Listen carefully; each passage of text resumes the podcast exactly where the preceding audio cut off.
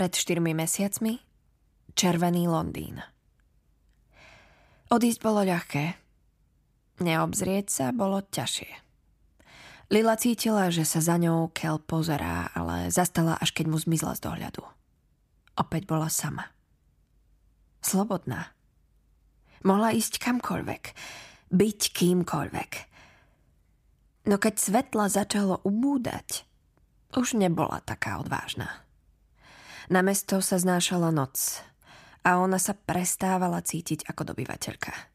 Odrazu bola len osamoteným dievčaťom v cudzom svete, ktoré nepoznalo jazyk a vo vreckách nemalo nič okrem dačeka na rozlúčku od kela, súprava elementov, strieborných hodiniek a hrste mincí, ktoré pred odchodom z paláca ukradlo strážcovi.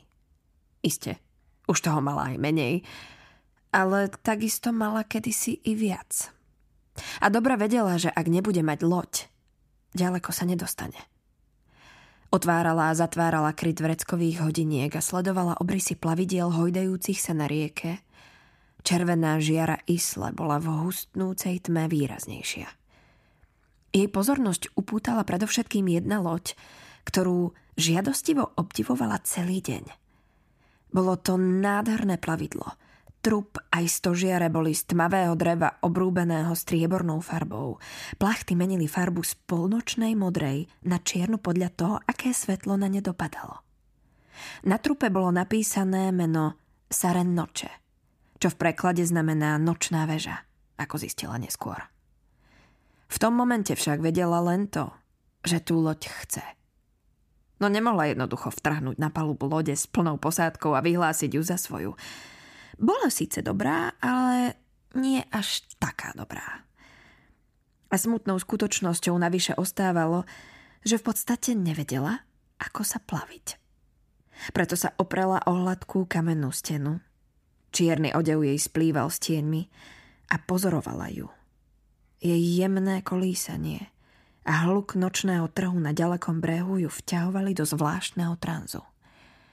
Tento trans prerušil dupot ťažkých čižiem šiestich mužov schádzajúcich po mostíku. Vo vreckách im cinkali mince a chrapľavo sa smiali. Loď sa celý deň pripravovala na vyplávanie a divoké nadšenie mužov svedčilo o tom, že na súši trávia poslednú noc. Vyzerali, že si ju chcú poriadne užiť. Jeden z nich spustil akúsi námornícku odrhovačku, ostatní sa pridali a cestou k hostincu si ju pospevovali. Lila prudko zacvakla hodinky, odtlačila sa od steny a sledovala ich. Nebola v prestrojení. No mala na sebe pánsky odev, tmavé vlasy jej padali do očí a v tvári si zdôraznila ostré línie. Keď bude hovoriť hlbším hlasom, mohla by pripomínať štíhleho mladíka. Masky sa dali nosiť v tmavých uličkách a na maškarných plesoch, ale nie v krčmách. Tam mohli pritiahnuť viac pozornosti, než bolo nutné.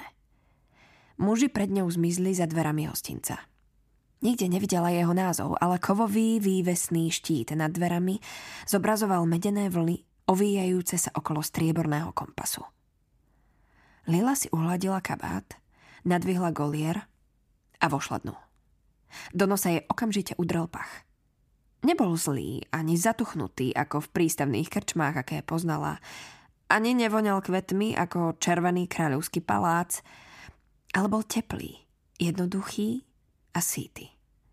Bola to vôňa čerstvého dusaného mesa, zmiešaná s prúžkami dymu z fajok a so vzdialenou slanosťou mora. Bár sa neťahal popri jednej zo stien, ale stál uprostred miestnosti. Mal tvár kovového kruhu a predstavoval kompas, ktorý videla nad dverami. Bolo to skutočné majstrovské dielo, vyrobené z jediného kusu striebra. Jeho lúče smerovali k štyrom rohovým kozubom, v ktorých horel oheň. Avan, pozdravil ju hostinský, štíhly muž s priateľským pohľadom. Zasiahla ju spomienka.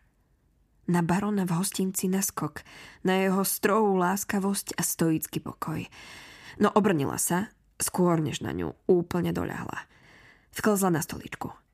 Hostinský sa jej niečo opýtal a hoci jeho slovám nerozumela – Domyslela si ich význam. Poklopkala po najbližšom pohári s nápojom vedľa seba a muž sa obrátil a nalial jej.